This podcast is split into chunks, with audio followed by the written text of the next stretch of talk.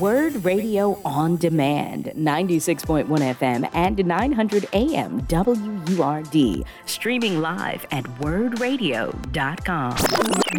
I hope that you will welcome a special guest. Uh, their name is Shayla Lawson, and the book is How to Live Free in a Dangerous World. It's a decolonial memoir that came out earlier this month. They will be at the Philadelphia Free Library on Vine Street, along with Harriet Bookshop co, uh, uh actually not co-owner, she's the owner, Jeanine Cook, on Thursday, February 8th at 7.30 p.m. Shayla, welcome to Reality Check. Hi, Tonya. Thanks for having me. Shayla, I wanted to ask you, and I, you're going to have to forgive me if I confuse the pronouns, only because what what I realize is that when you are so used to using certain um, pronouns, that it's not that you necessarily get stuck on the they part, you get stuck on the reference part when you want to say she or you want to say that's where we get it twisted. So I hope that uh, young people understand that it's not intentional. It's just that when you're so used to thinking a certain way. But I want to ask because your uh, memoir is about traveling around the world. That's part of it, and some of the experiences that you had. Were, did you have any trepidation about that uh, in terms of being non-gender binary? Well, this is a great opportunity to, to, you know, to have a conversation about what that means for me. One of the, the reasons why um, making a pronoun shift was so important to me and doing that as an, an, an older age. I've definitely gone through all of the rigmarole and the hesitations of trying to figure out how to, to accept the way that young people are looking at these gender differences that we didn't necessarily have generationally as a conversation.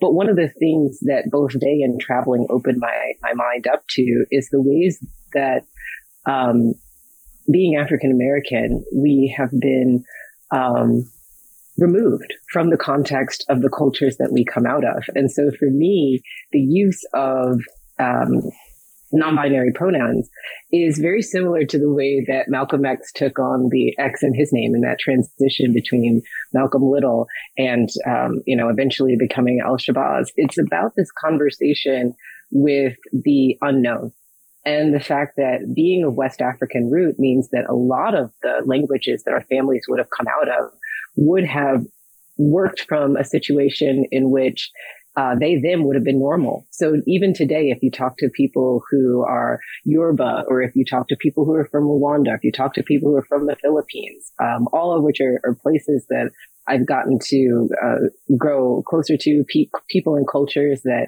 I've either visited or have very close friends in, they'll say that that's something that they have to adjust to in moving to America is the idea of saying she and her and he and they, because um, we take it for granted that these are the things that we are just historically inheriting and that they are writ large, the way the whole world works. And I think it's really important to think about what it means to be a brown person and say that we live in these liminal spaces where a lot of our indigenous roots we know nothing about.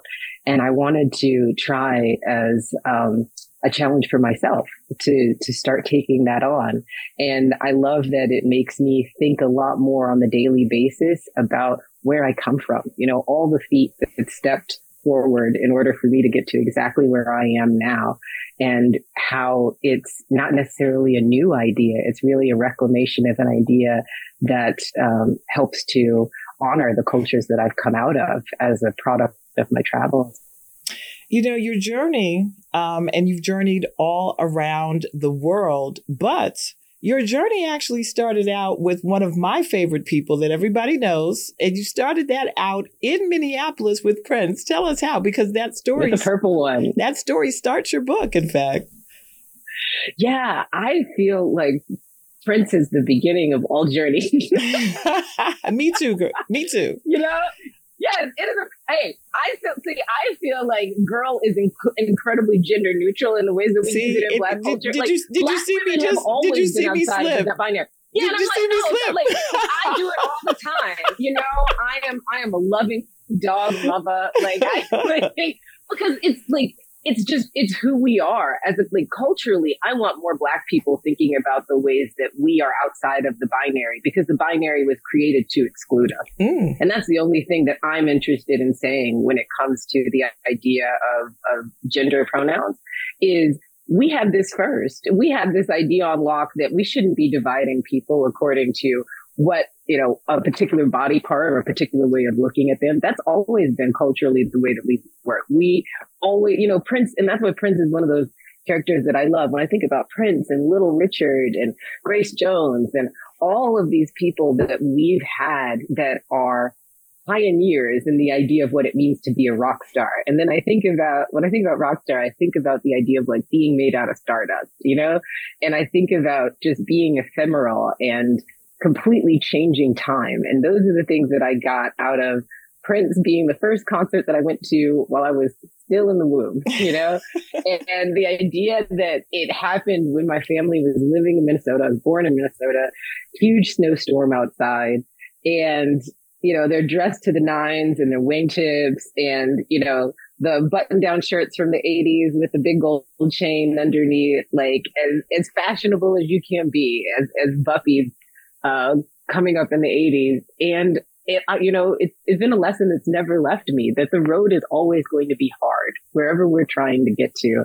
Um, there's going to be obstacles. There's probably going to be all of this, you know, this white snow in your face trying to keep you from getting where you're supposed to be. But that does never stops us from getting there and being funky and well dressed. And that's what I love about um, thinking about Prince in whatever phase of life that I'm going through. He is always a beginning. And I love artists that are like that. I love that as well. Tell us briefly what uh, we can expect from the book. And you're going to be at the Free Library on Thursday, February 8th at 7.30, so people can come and check it out there and meet you and, and participate in the conversation. So tell us what the book is about. Revolution, liberation, love, the joy of finding yourself. Um, it's about being told that you're supposed to stay put because you're one thing, you know, or you're a combination of things that people don't want to deal with. And saying, you know what? I'm not going to stay in one place. I'm going to travel the world, whether that means that I've got to wheel myself around or if I've got to scoot on my bum or, you know, if I have to um, change the ways that people um, approach me as a feminine creature. Like in order to to be protected in this world, I'm going to do the things that I can with this life to make sure that I get to see the most out of it. And it's also just about like the conversations and the cups of tea and the handshakes and the loves that we get to experience now that uh, the world isn't closed. Because uh, this is definitely a book that I wrote thinking about the danger of what it was like to live during COVID and how we all had to start thinking about our time differently and thinking about our bodies differently. And this is really a celebration of the things that we've learned out of all the things that we've triumphed over in the last four years. Well, Shayla Lawson, you will be at the Philadelphia Free Library on Vine Street with Harriet Book Harriet's Bookshop owner Jeanine Cook on Thursday, February 8th. That starts at 7:30 where we can continue the conversation, but unfortunately, our time is up right now on Reality Check, but I'm so happy that uh, you came by to talk to us and looking forward to uh, hearing more about what you do next. Thanks for having me. Looking forward to coming to Philadelphia. You've been listening to Word Radio on Demand. Listen live at 96.1 FM, 900 AM, and online at wurdradio.com.